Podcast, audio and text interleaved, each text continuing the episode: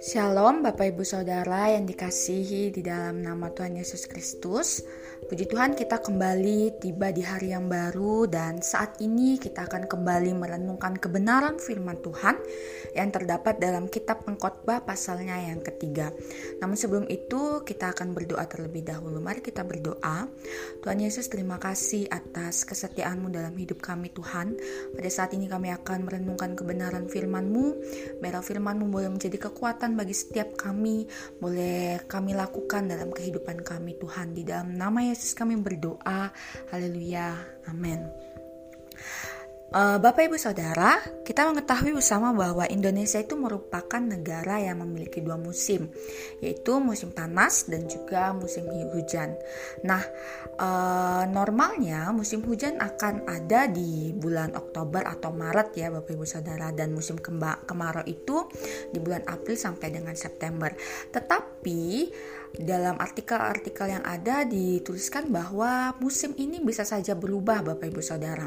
Kadang musim hujan akan lebih cepat lebih cepat, bisa juga lebih lambat dan begitu demikian di dalam musim kemarau. Nah, sehingga tidak ada kepastian yang mutlak mengenai sebuah musim Bapak Ibu Saudara. Begitu juga di dalam kehidupan kita Bapak Ibu Saudara, bahwa di dalam kehidupan kita juga memiliki musim kehidupan yang datang silih berganti. Nah, sekarang ini kan kita sudah tiba di akhir tahun 2022 di bulan 12. Selama perjalanan hidup kita di 2022 2022 tentunya kita memiliki kisah yang berbeda-beda.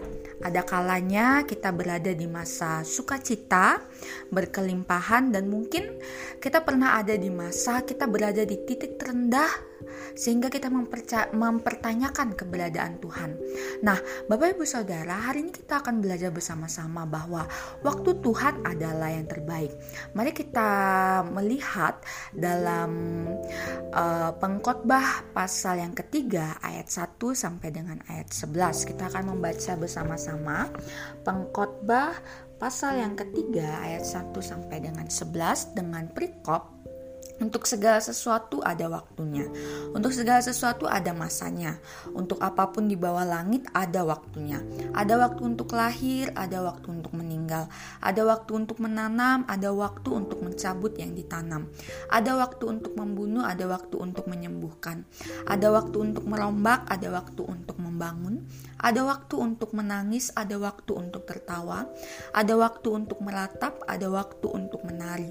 Ada waktu untuk membuang batu, ada waktu juga ada waktu untuk mengumpulkan batu, ada waktu untuk memeluk, ada waktu untuk menahan diri dari memeluk, ada waktu untuk mencari, ada waktu untuk membiarkan rugi, ada waktu untuk menyimpan, ada waktu untuk membuang, ada waktu untuk merobek, ada waktu untuk menjahit, ada waktu untuk berdiam diri, ada waktu untuk berbicara.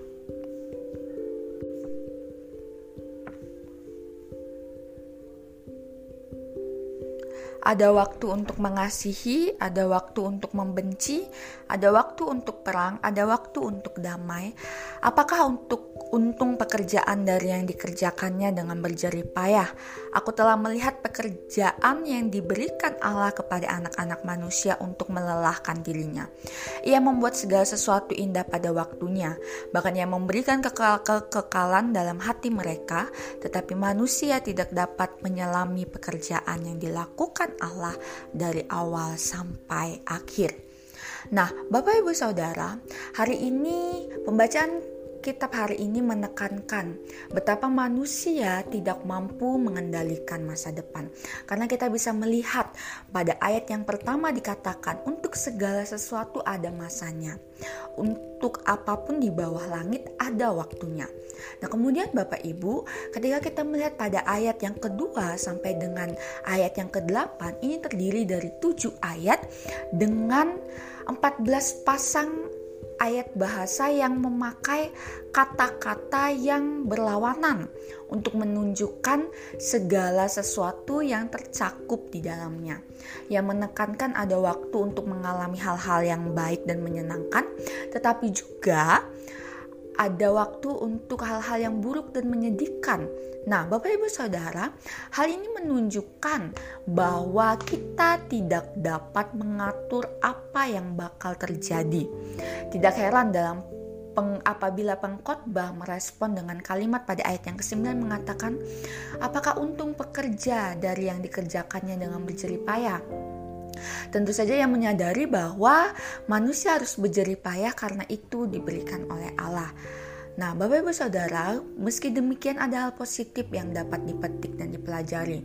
Dalam ketidakmampuan manusia mengontrol apa yang terjadi, Tuhan mengendalikan sesuatu dan Ia membuat segala sesuatu indah pada waktunya dalam ayat yang ke-11.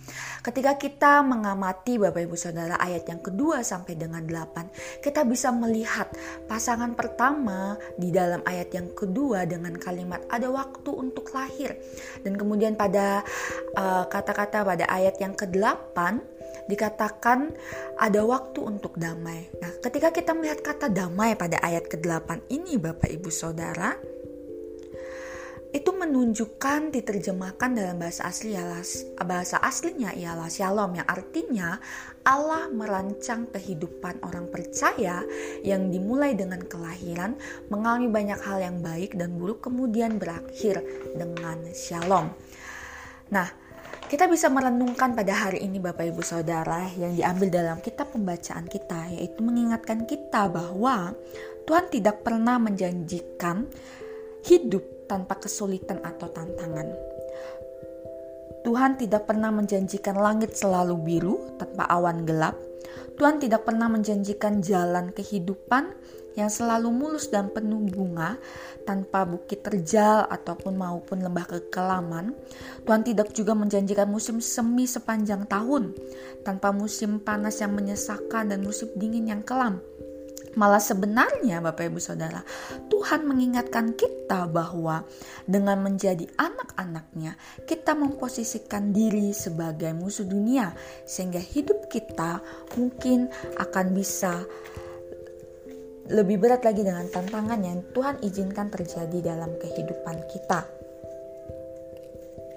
Kemudian Bapak Ibu Saudara, yang Tuhan janjikan adalah bahwa Dia tidak akan pernah meninggalkan kita. Tuhan berjanji bahwa Dia akan selalu menyertai kita dalam setiap musim hidup kita. Tidak peduli rintangan ataupun tantangan apa yang harus kita hadapi di dalam hidup ini, Bapak Ibu Saudara. Ketika kita mencari bahu untuk bersandar atau untuk mengoper beban kita, maka yang perlu kita sadari adalah Tuhan selalu ada di sisi kita. Tuhan yang selalu siap menolong kita, Tuhan yang selalu siap menopang kita. Bahkan Tuhan juga yang selalu siap untuk memberikan kita kekuatan. Karena dia selalu ada di dalam setiap musim kehidupan kita. Bapak Ibu Saudara, dalam musim apa pun di hidup kita saat ini, ingatlah bahwa kita mempunyai Allah yang membuat segala sesuatu indah pada waktunya dalam setiap proses yang kita hadapi dalam kehidupan kita, mari kita sama-sama menjalani dan menikmati bersama-sama dengan Tuhan. Bahwa kita mengingat Bapak Ibu Saudara, kekristenan bukanlah sebuah kunci jawaban agar kita hidup tanpa kesulitan, tetapi kekristenan ada kunci jawaban untuk hidup bahagia dan menikmati setiap musim kehidupan kita bersama-sama dengan Tuhan. Amin Bapak Ibu Saudara. Pada saat ini kita akan kembali berdoa menyerahkan pergumulan GSDAB tes dan ministry untuk memiliki gedung gereja kiranya Tuhan mencukupkan bahkan setiap acara-acara dalam bulan Desember ini kiranya Tuhan yang menolong. Mari kita bersatu di dalam doa. Bapak kami bersyukur bahwa pada pagi hari ini kami diingatkan Engkau Allah yang ada bersama dengan kami di setiap musim hidup kehidupan kami. Engkau Allah yang selalu memberikan kami kekuatan, memberikan menopang kami sehingga kami mampu menjalani kehidupan kami.